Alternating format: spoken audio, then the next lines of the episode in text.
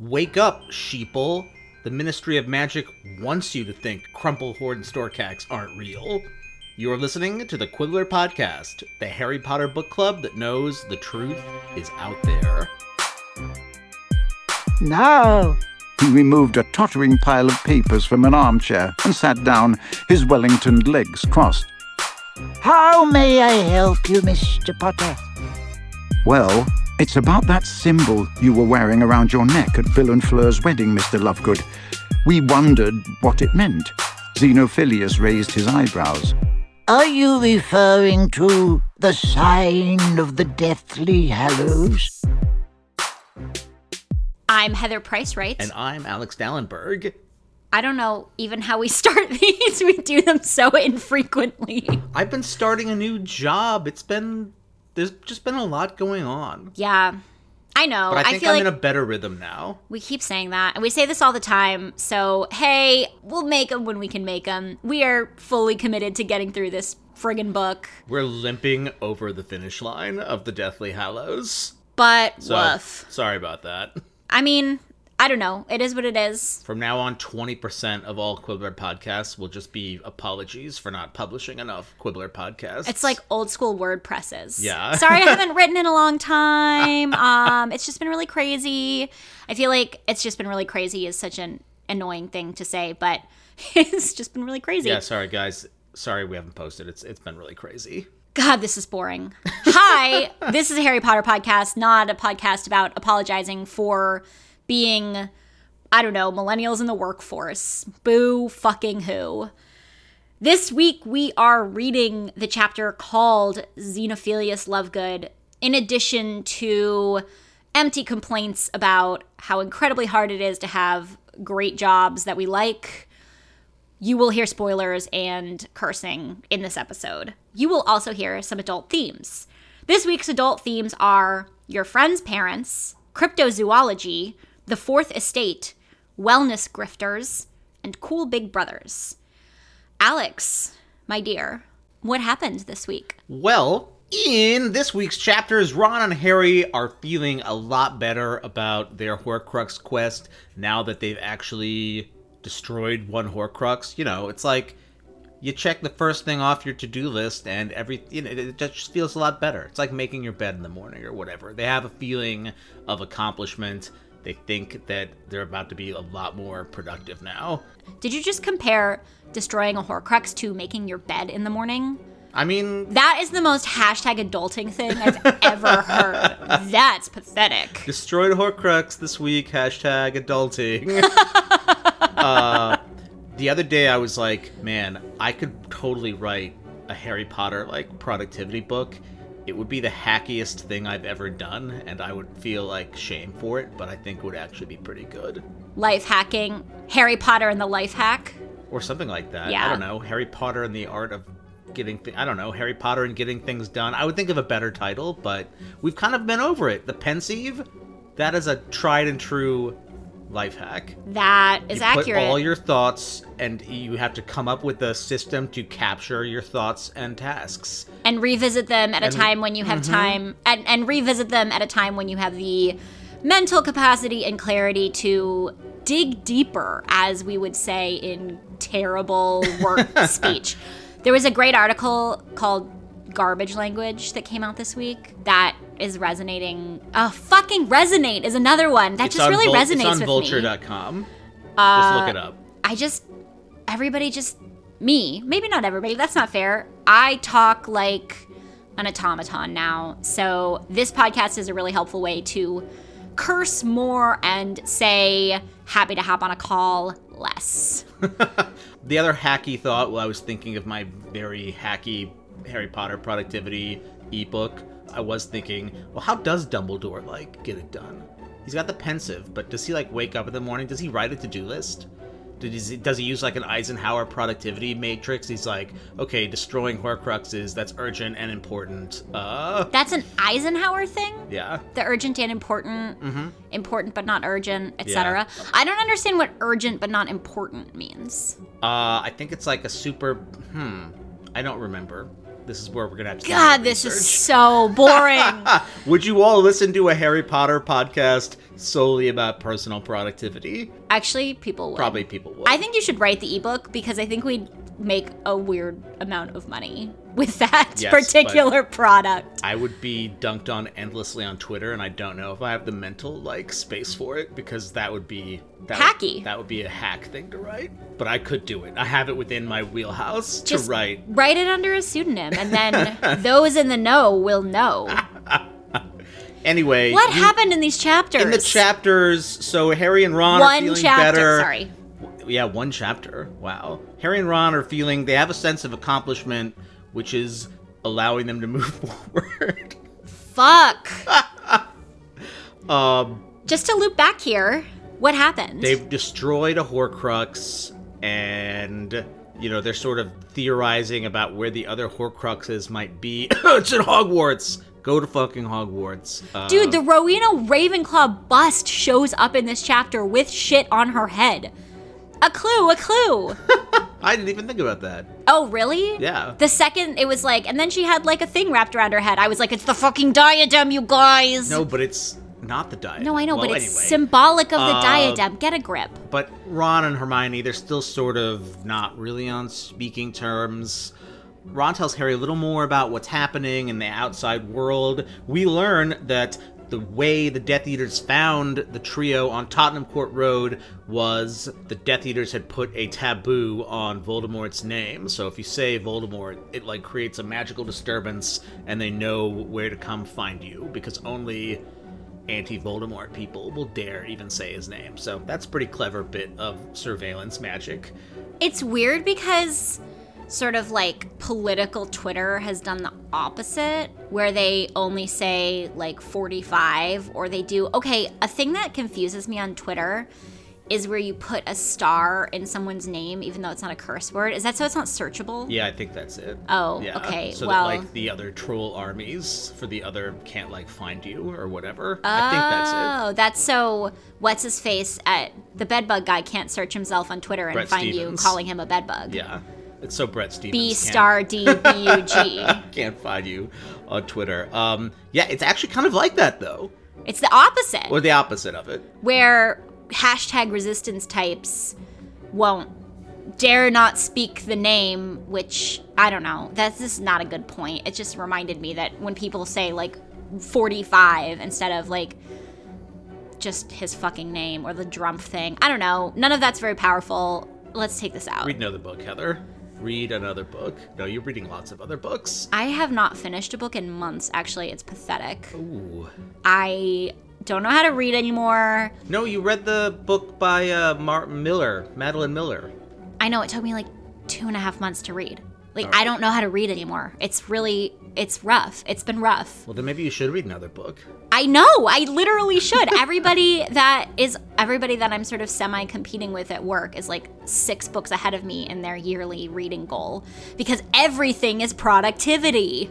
Alas, that's another reason I shouldn't write a Harry Potter productivity book because I don't actually believe in personal productivity. Yes, you do. I mean, you I get do and I don't. Super manic Yes, about it, like manias. once every six weeks. I one day I'll write an essay about this to share with everyone my complicated relationship with with personal productivity. we got to get through this summary because not even very much happens. It's not a very productive summary, unfortunately. We didn't actually set aside space to talk about the taboo, but I just think that's a really cool device, and it sort of helps explain why people are afraid of saying Voldemort's name. So I like that kind of backfilling of context here. Well, but it's new, so it's not actually why people are afraid of saying. But they know name. that he has the power to do that. No, they don't. Right? Okay, well, maybe not. No, it's just because they're cowards.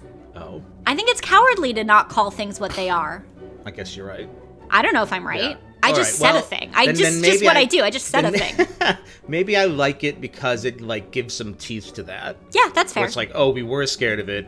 That was kind of stupid. Oh no, now there's like actually a really good reason to like fear saying the name. I actually So think I like I like him kind of putting some. I like Voldemort sort of putting some teeth into that. I think it's interesting for the opposite reason because it is actually a really sound way to identify his enemies because they are braver in the face of his actual power than his sort of like squishy Mm, Okay, that's clever. like I don't know both sides types. Yeah. I think it actually Voldemort has sort of intelligently identified a way to call out the people who are specifically resisting him rather than just sort of like chilling and seeing what happens and like hoping nobody they know has anything bad occur. Right? It's Yeah. like no, that makes sense. Yeah. the thing about it is is saying Voldemort is a mark of being in the order, so being like an actual sort of fighter Right. Right. rather than sort of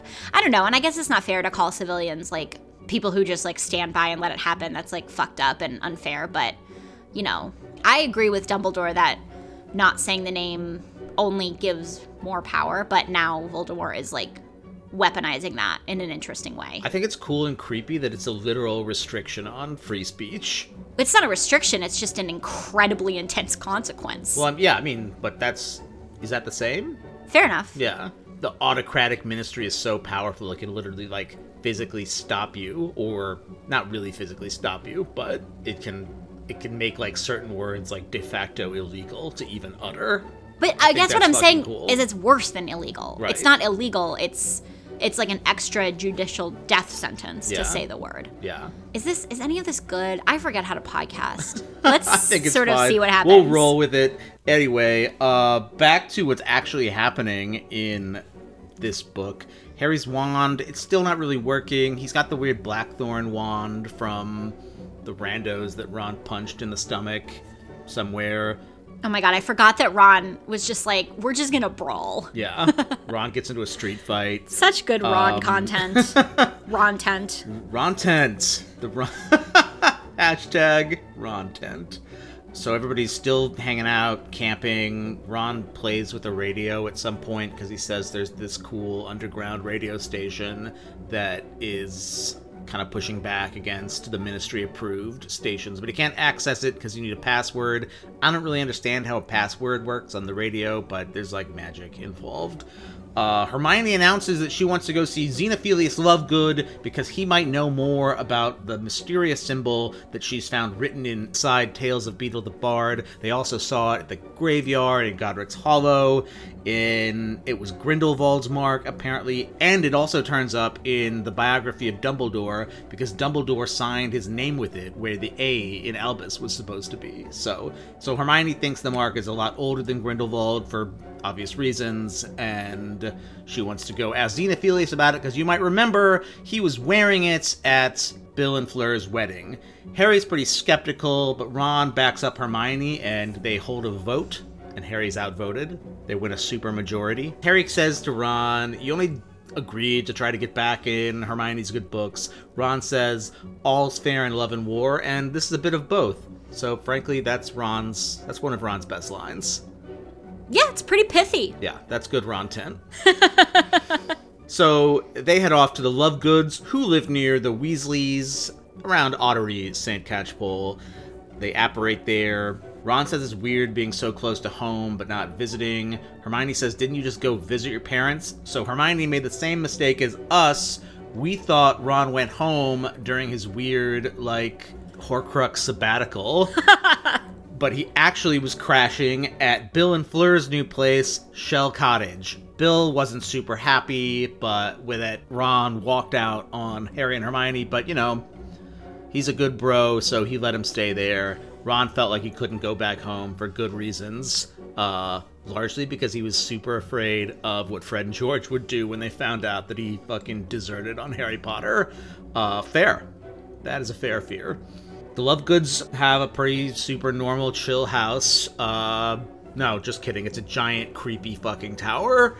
Uh, with A truly wild garden yeah, situation. Yeah. So there's a sign outside the door. It says, or the gate, or I forget what the entrance situation is. It says the Quibbler, editor, Xenophilius Lovegood. There's a sign that says pick your own mistletoe, and the third says keep off the dirigible plums, which turns out the dirigible plums were the radishes that Luna was wearing, is always wearing as earrings, right? That's right. Yes.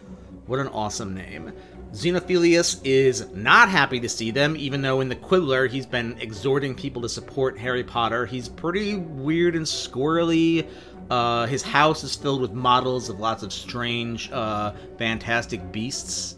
as it were. Uh, and there's an old-fashioned printing press churning out copies of the Quibbler. Every time we see the Quibbler in the wild, I get a little Yeah, excited. I'm just appreciate- And sort of forget that that's why we named our podcast this. I'm just like, oh my god, it's just like our podcast. Oh Yeah, dear. wait. HP dubs.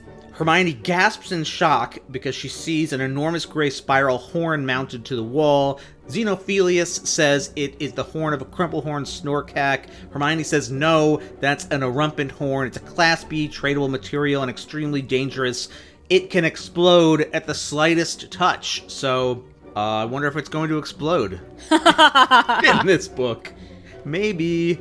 Lovegood says he bought it as a gift for Luna from a wizard who knew of his interest in the creatures.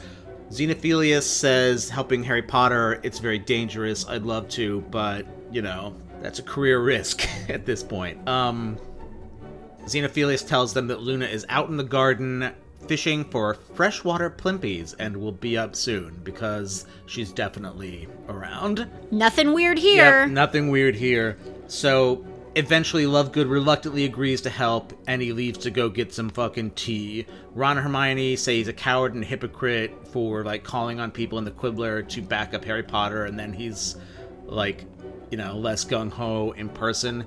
Harry takes a moment to himself and looks out the window toward the burrow and pines for Ginny.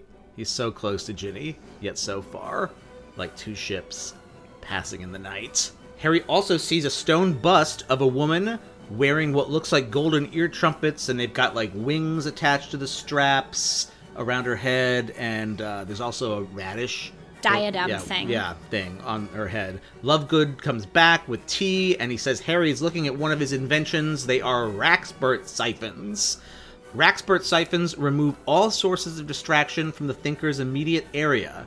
And he says once again that Luna will be up in a moment and says, Now, how can I help you? Harry says he wants to know what the symbol he was wearing around his neck at Bill and Fleur's wedding means. Xenophilius then raises his eyebrows and says, Are you referring to the sign of the but but but motherfucking Deathly Hallows? And that's what happens in this week's chapters. I think that's the latest in a summary I've ever gotten a but but but motherfucking. But it came at the right moment. It did. Because it really did. Title of the book. Yeah, most exciting. There's a God. Who's the fucking comedian?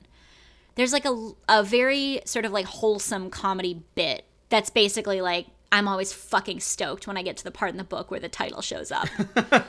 uh, if you know who that is, let me know. It actually, well, whatever. I just remember being like, yeah, me too. Fuck yeah. I love it when we find out where the title comes I from. I feel like there's a Family Guy segment about that. oh Jesus!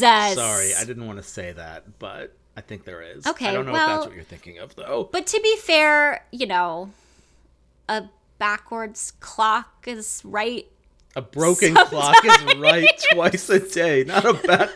I guess that's backwards also. clock is right sometimes. That- what is a backwards clock? I don't know. There's probably one in Xenophilius' house, though. yeah, almost certainly. absolutely. So perhaps it's because we are reading these at a pace that has become absurdist and Glacial. honestly like a joke at this point. But people are hard on this book for being Harry Potter and the interminable camping trip. Early on in the camping trip, we were like, "This is actually pretty fun. Like, we're fine with it. It's not as bad as we remember." But I'm a, I'm fucking bored.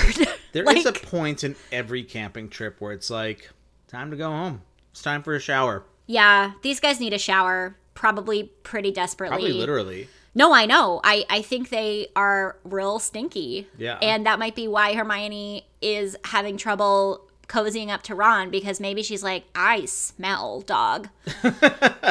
anyway, they just keep going on these side quests and it's like, oh, no, we got to go over here. Like, da, da, da, da, da. And then, you know, they have to go over whatever. This is all of which is to say, I'm a little sick of this stretch of camping and I'm really excited for when there's a dragon, which is soon. Yes. So it's about to get. There's going to be a fucking roller co- like think a literal roller coaster ride soon. So They have at least made it into a roller coaster in the vast and endless effort to monetize every single scene Every in aspect of Harry, Harry Potter. Um, pick your own dirigible plums or whatever. So we need to pick up the pace, partly because we have to make our podcast. My God.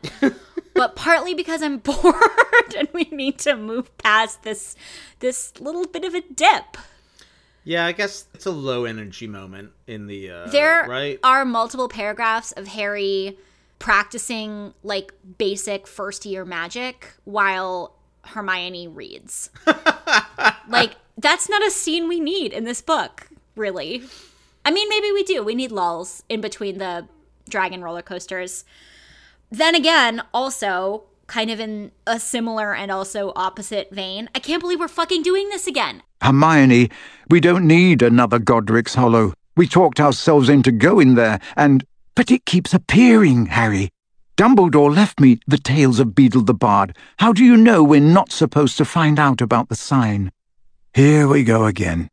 Harry felt slightly exasperated. We keep trying to convince ourselves Dumbledore left us secret signs and clues. The Deluminator turned out to be pretty useful, piped up Ron. I think Hermione's right. I think we ought to go and see Lovegood. Harry threw him a dark look. He was quite sure that Ron's support of Hermione had little to do with a desire to know the meaning of the triangular rune.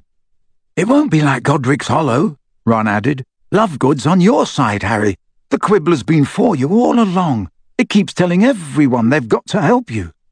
I'm sure this is important, said Hermione earnestly. After Bathilda, like they show up, Xenophilius is being weird as fuck, and Harry's like, yes, confidently stride into this fucked up house where somebody is not all right. Harry is the one with reservations in this case, so props to Harry.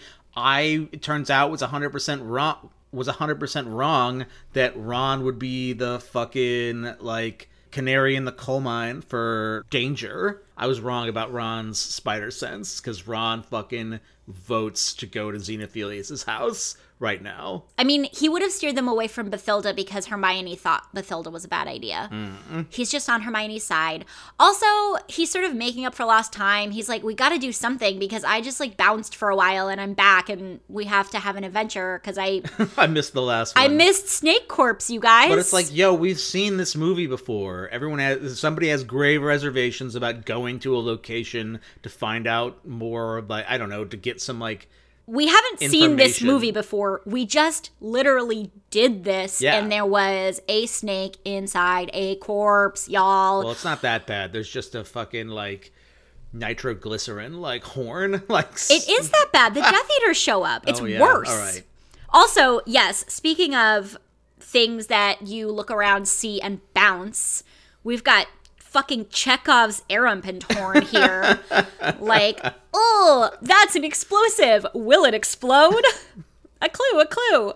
hundred percent. Uh... A thing I really like about Xenophilius, and that feels actually more relevant in 2020, even than I think it did when these came out, is he's just a fucking wellness shyster. They heard the front door close, and a moment later Xenophilius had climbed back up the spiral staircase into the room, his thin legs now encased in Wellington boots, bearing a tray of ill-assorted teacups and a steaming teapot. Ah, you have spotted my pet invention. He said, shoving the tray into Hermione's arms and joining Harry at the statue's side. Modelled, fittingly enough, upon the head of the beautiful Rowena Ravenclaw. Wit beyond measure is man's greatest treasure. He indicated the objects like ear trumpets. These are the Wrackspurt siphons to remove all sources of distraction from the thinker's immediate area. Here, He pointed out the tiny wings. a billywig propeller to induce an elevated frame of mind. Finally, He pointed to the orange radish. The dirigible plum so as to enhance the ability to accept the extraordinary. He's out here with all these sort of like pure life essential oil that will cure your cancer and make you clear headed and able to like harness the full power of your mind products. Like, this is so contemporary wellness bullshit. I adore it. I'm listening to this podcast right now called The Dream. The first season was about specifically about multi level marketing slash pyramid schemes, which was great. And the second season is sort of about the wellness industry more broadly, and it's not as good. It's just not as like tightly made, but it's still really interesting. So I sort of have the like vast grift of supplements and treatments that will unlock your potential type bullshit on the mind. And this feels very in line with all of the things that, like, to go back to an earlier episode that Gwyneth and company are shilling for. Speaking of Gwyneth, somebody, A listener, a dedicated listener. a gem of a human being named Natasha, sent us the vagina candle in the mail. Uh, it came to my work, and I showed it to everyone there. It came to my work because that's the address that I use. So we will make a video of us A review. smelling Yeah, that. A review. Yeah. And spoiler alert, I can smell it through the box and it just smells like flowers. So, not, not a vagina. I mean, Maybe a vagina somewhere. Maybe Mm. Gwyneth's vagina. maybe Gwyneth's vagina. Good for her. Not a not a familiar vaginal scent, but we'll see. Okay, so we'll move away from this, but suffice it to say, we'll do a video smelling and reviewing this candle. We're very excited about it. The packaging is gorgeous, obviously. Gwyneth is nothing if not good at an eye for product. Are you saying it's a nice box? Christ almighty.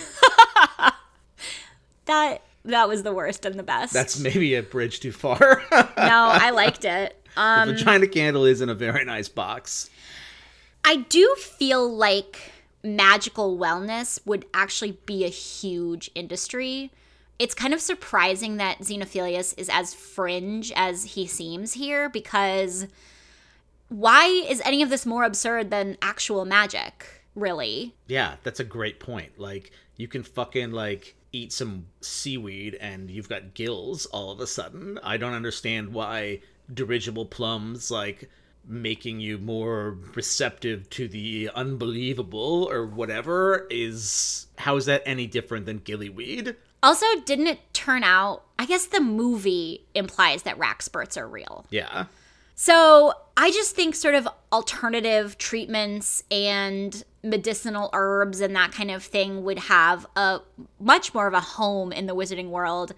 And it's interesting that Rowling expresses really deep skepticism for sort of like off the beaten path treatments and stuff here. I don't know. I have really mixed feelings about this kind of thing because it is often just a grift and it disproportionately harms people who have less access to more conventional medical care because it targets them because they can't afford to do things like go to the doctor.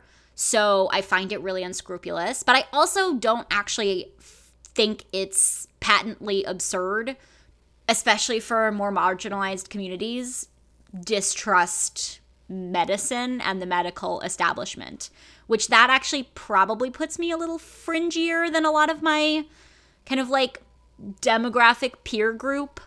And I don't think you should use essential oils to treat your cancer. But I also get being worried that the mostly white male dominant, or traditionally, not so much anymore, but the traditionally like white Western kind of colonial mindset, male dominant medical establishment would not be as good at treating people who aren't that.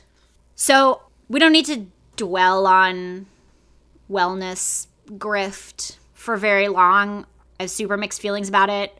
Suffice it to say, I think Xenophilius fits squarely in that genre of sort of semi scrupulous possible true believers, but I think I think the wizarding world would have a lot of this. I think it's also interesting how she draws the connection between this these kind of like yeah, wellness product semi scams and fringe media because I, this is very like Alex Jones of him. Yeah. be- because like basically Alex Jones, the InfoWars guy, it's like I don't know, he's got this whole conspiracy theory right wing media empire that essentially exists only to sell dietary supplements. Like that's where all the money comes from. It's not like ads. It's like these it's like fucking weird apocalypse protein powders. So I don't know, there's just something it's funny that this is that Xenophilius has this fucking like side hustle to the Quibbler, which might not even be the side. Maybe this is how the Quibbler makes fucking money from fucking Wrackspurt like earplugs or whatever. I don't know. The alt media to alt health connection makes total sense because sort of all conspiracy theories link. Right. Yeah, it's interesting. It's where the far right and the far left kind of like loop around and like meet in a way.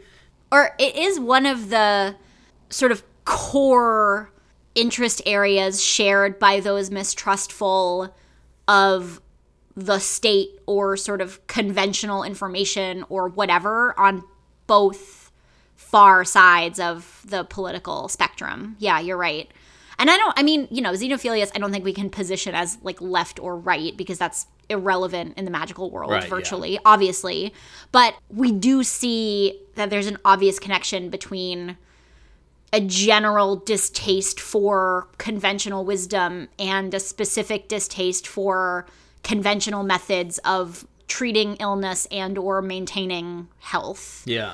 So this does make sense to me. I just think it's really it's quite funny and it's very I think it's very prescient and sort of well drawn of Rowling that this is a, a xenophilius sweet spot. I think Xenophilius is also another great example of Rowling's deep, deep skepticism of media, really any and all media, because Xenophilius, he's running something very different than the Daily Prophet, and you know, he's right to back Harry Potter, but I, I don't know, is he right for the wrong reasons? Um, Yeah, she we've talked about this before. yeah. She views most production of news as inherently unscrupulous or suspect in a way that Right, because he's yeah, he's drawn. He's a very unflattering character in a lot of ways, even though the Quibbler fulfills this important purpose.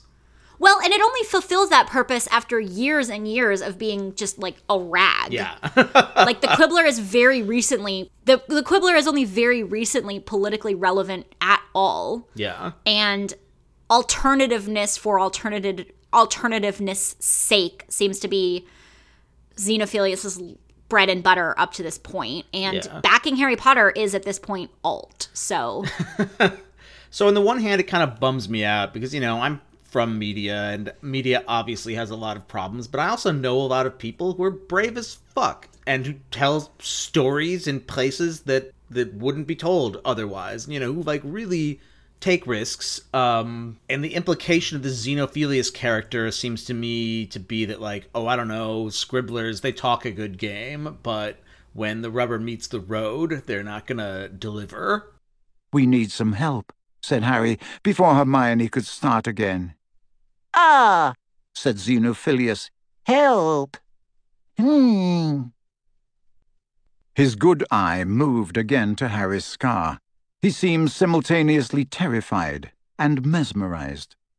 Yes, the thing is, helping Harry Potter rather dangerous. Aren't you the one who keeps telling everyone it's their first duty to help Harry? said Ron. In that magazine of yours? Xenophilius glanced behind him at the concealed printing press, still banging and clattering beneath the tablecloth.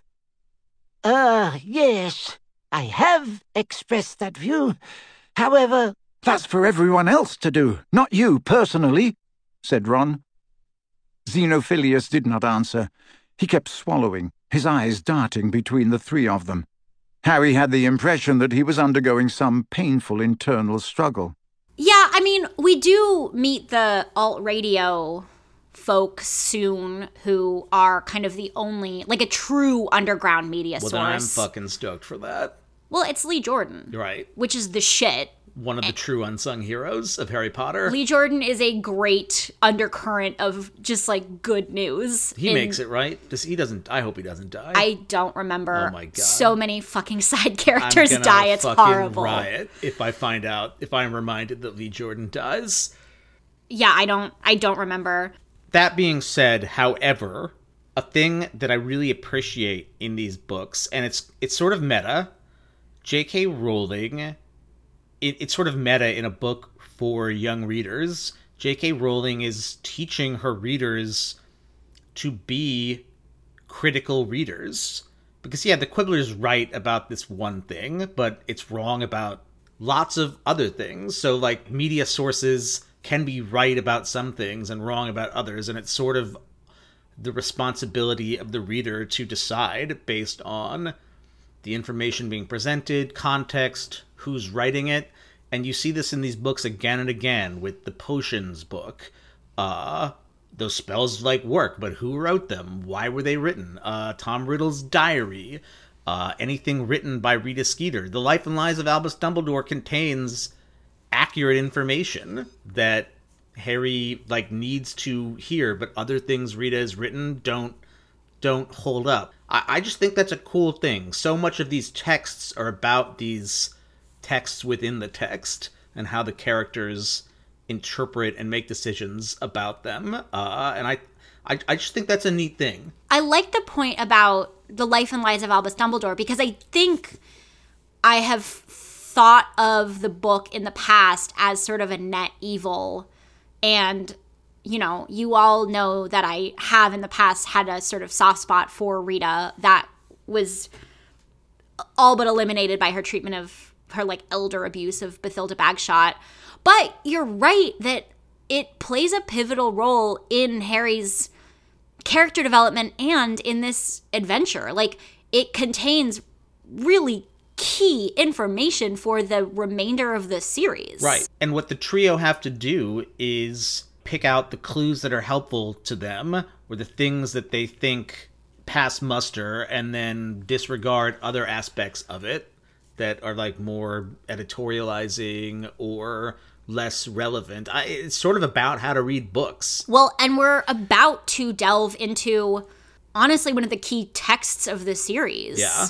In more detail because we're about to get to the tale of the three brothers. And so it's we're visiting a whole new kind of narrative because it's a sort of parable that has this like important kernel of truth but has gotten passed down for so long that there's no connection between it and this incredibly important reality. So yeah, no, she does interesting things with texts, really important things. And I think you're right. It's I would be really curious if there are any connections made. I mean, I think folks now kind of teach Harry Potter. So I wonder if any teachers of young people have sort of explored that aspect of it because there's a fair amount of some version of like fake news in the mm-hmm. book. So they are actually really useful kind of guideposts in being a critical consumer of news media. Right. And yeah, and her message is it's actually pretty nuanced. It's not don't trust the media, it's analyze the media you consume, the media and books you consume. But it is don't trust the producers of media.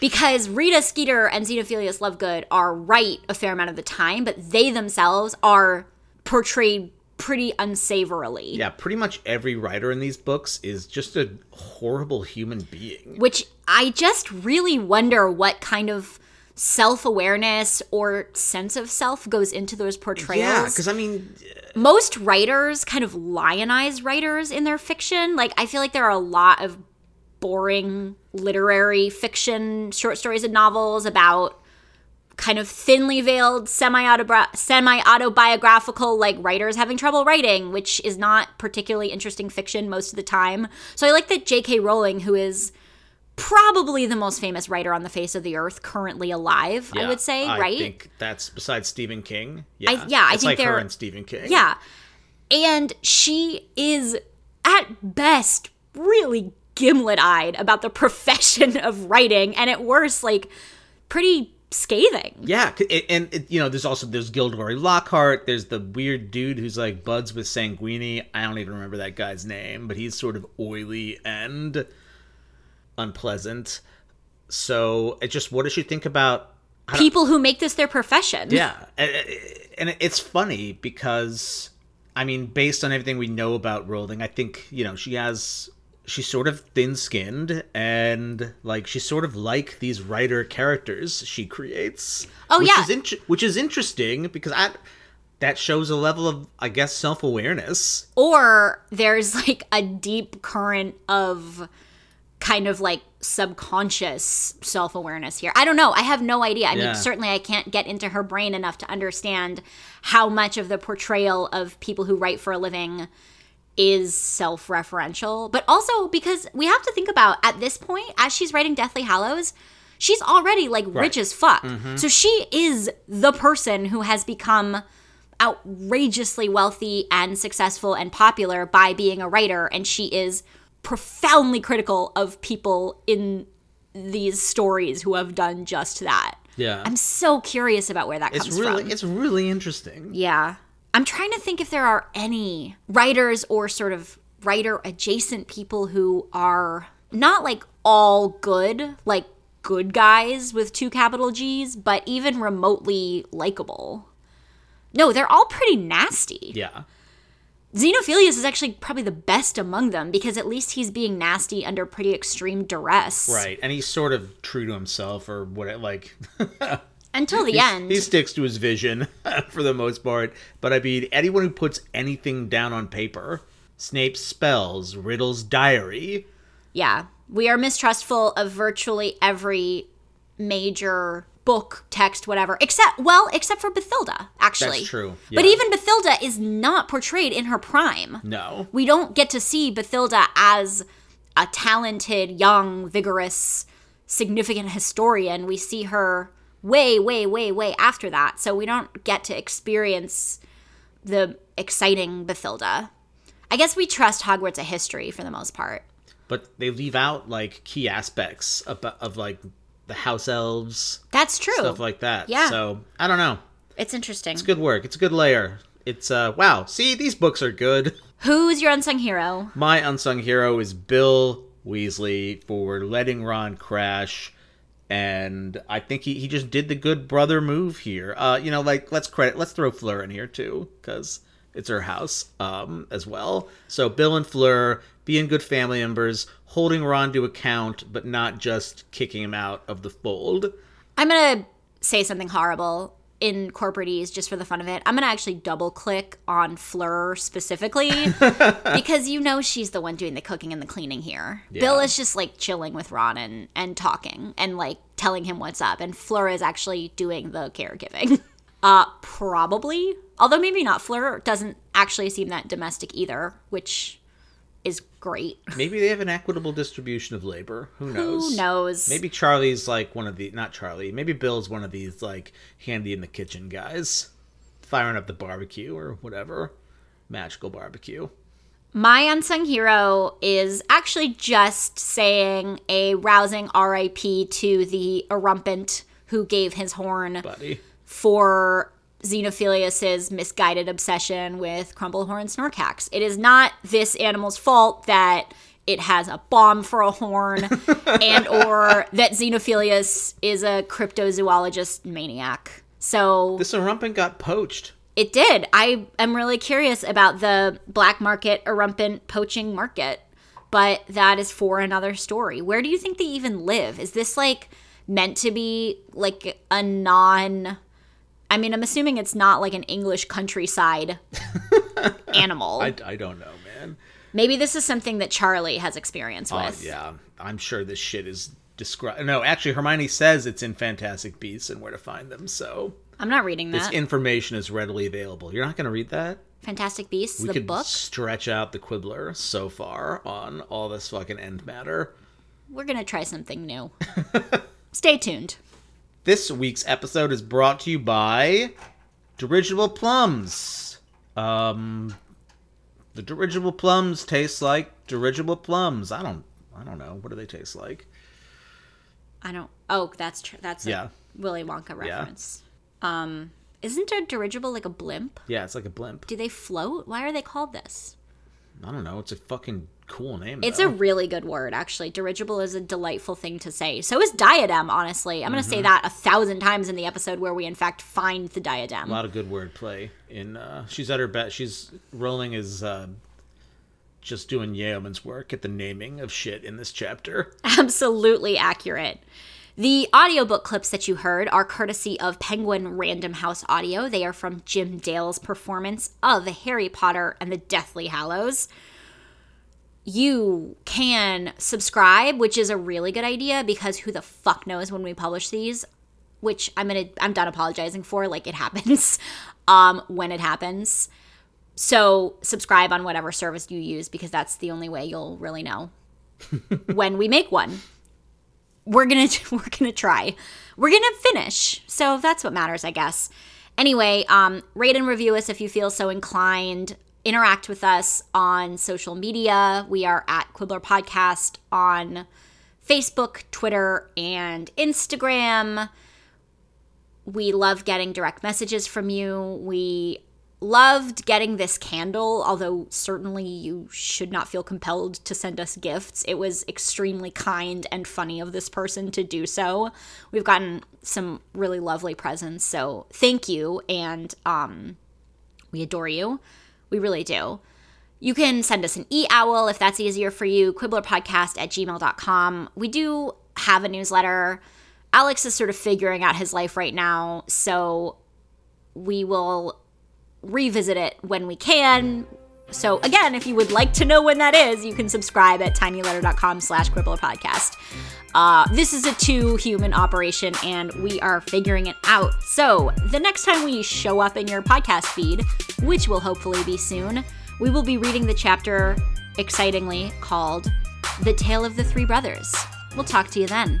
Thanks, amigos.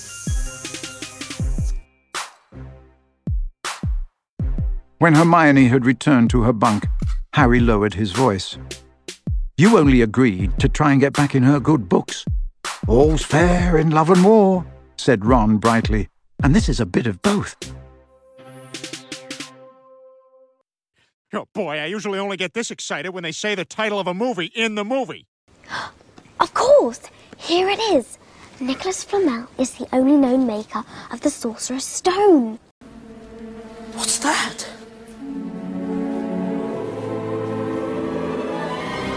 Chamber of Secrets has been opened. Enemies of the air, beware. The Goblet of Fire! So what is this place? It's headquarters. Of the Order of the Phoenix. Who's the Half Blood Prince? Who? That's what it says right here. This book is property of the Half Blood Prince. What is it? Well, well, it's the sign of the Deathly Hallows, of course. The what? The what? The Deathly Hallows. Try not to need investigating for a bit. I will. A quiet life for me from now on. Back to the ministry, deliver my manuscript. I'll look out for it. Fantastic beasts and where to find them. Oh, that's why they call it that.